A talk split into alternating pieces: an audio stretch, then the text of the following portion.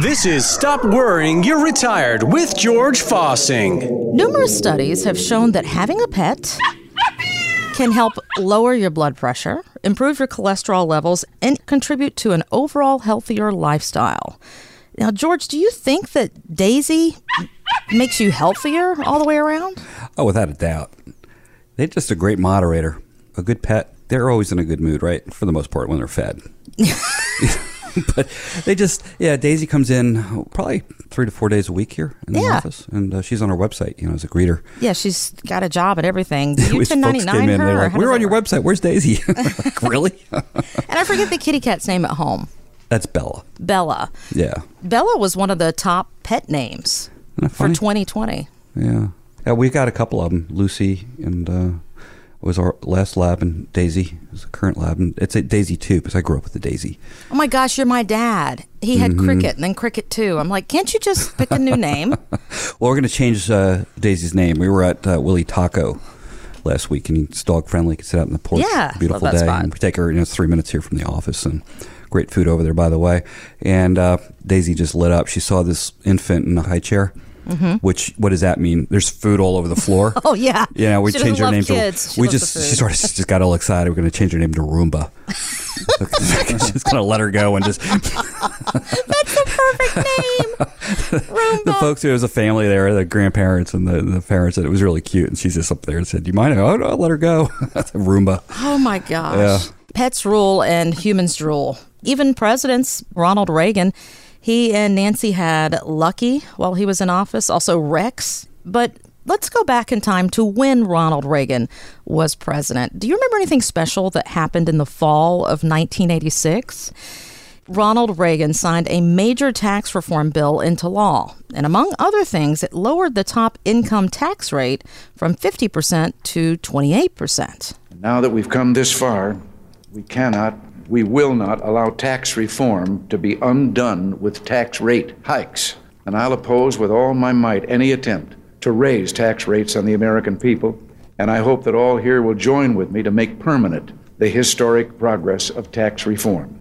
Unfortunately, what Ronald Reagan put into effect was not permanent. Since then, Congress has raised the top rate 37%, and it looks like more tax hikes may be on the way. So probably a good time for us to consider what you've been talking about for years here on the radio having a good tax strategy for retirement. Oh, absolutely. Uh, Zach and I spend uh, probably a third of our week doing the tax planning side of it. Zach and I went out to a restaurant. People say, "Well, what do you do?" And we do retirement planning. Oh, you do investments, right? That'd be the automatic assumption. Yeah. and which we do, of course. But a lot of that is built around tax reduction strategies. And one of our goals is to get our clients as close as possible to the 0% tax bracket. Doesn't mean you can do it, but you really want to go towards that. And folks that come in here and, and visit us, inquire about what we do and if we can help, almost invariably, there's a discussion. We believe taxes are going up as mm-hmm. well, George and Zach, and mm-hmm. you know what can we do about it? We'd like to learn, and that's just a really good, I think, basis of building a financial plan. The reason being is the less taxes you, you pay during your retirement, there's less stress on your portfolio to perform, hmm. which means Uncle Sam gets a little less, you get more. The demands on performance is less, which means you're able to take less risk, which makes it so you can sleep better at night. Mm-hmm.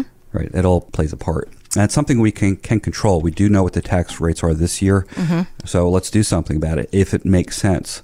I think probably the best part of tax planning is it's done running numbers. It's not this, let's just, well, this is the way it might be, might not be. It's simple math and looking at a standpoint if this makes sense to you to do this this year, let's go ahead and do it. Mm-hmm. We don't know what taxes are going to be doing in the future. Very few people, if any, think taxes are going to be going down in the future. Right. With due respect, everybody's got their opinion. It's not a political thing. It's just that you look at how much debt we've got nationally. Hello, we got to pay for it somehow. Yeah, it seems to be now that uh, we had the Tea Party rush, remember, a bunch of years ago, and, and we need to be cautious with the debt.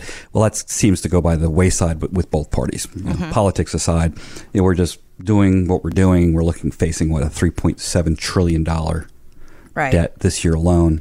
You know, f- you just can't even put your arms around something like that. You know, what does it mean? It's just kicking this can down the road. At what point does this come back and hit us in the in the face? And I don't think it's too far down the road. Right. There's going to be consequences with this. So simply looking at, from a math standpoint, putting your personal numbers into the plan and saying, hey, this is what we can do. We are coming into our tax planning season right now. We start uh, first week of November. We start doing reviews with uh, all of our clients that we believe we can assist tax reduction and start putting that together. We work together with the CPA. She's she's she's awesome.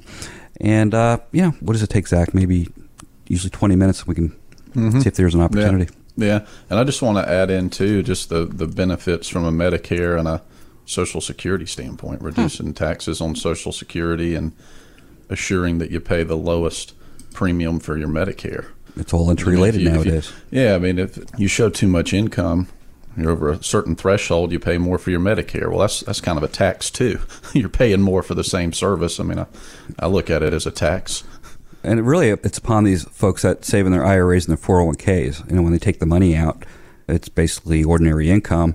You take too much out, you're going to be deemed rich. Mm, okay. Well, look at all the money you made. You can afford to pay higher Medicare premiums, as Zach said, and Social Security be taxed at a you know higher percent, and it just invariably just kind of goes down. Like, man, this is a bummer. Mm-hmm. Saving for retirement, I'm, I'm being punished. This is this is not a good situation to be in. So, you know, if you're age 50, you can be younger, of course, but really, when you turn 59 and a half, that's really when you have access to your retirement accounts and allows you the ability to entertain the thought of possibly doing some tax reduction strategy. So that's what we tell people. That's probably the uh, you want to line in the sand. That's probably a good year to start thinking about it. Find out more at northstar65.com. Advisory services offered through Delta Investment Management LLC, an SEC registered investment advisor. Investing involves risk, including risk of loss. Any comments regarding safe and secure investments and guaranteed income streams refer only to fixed insurance products. They do not refer in any way to securities or investment advisory products. Fixed insurance and annuity product guarantees are subject to the claims paying ability of the issuing company and are not offered through Delta Investment Management.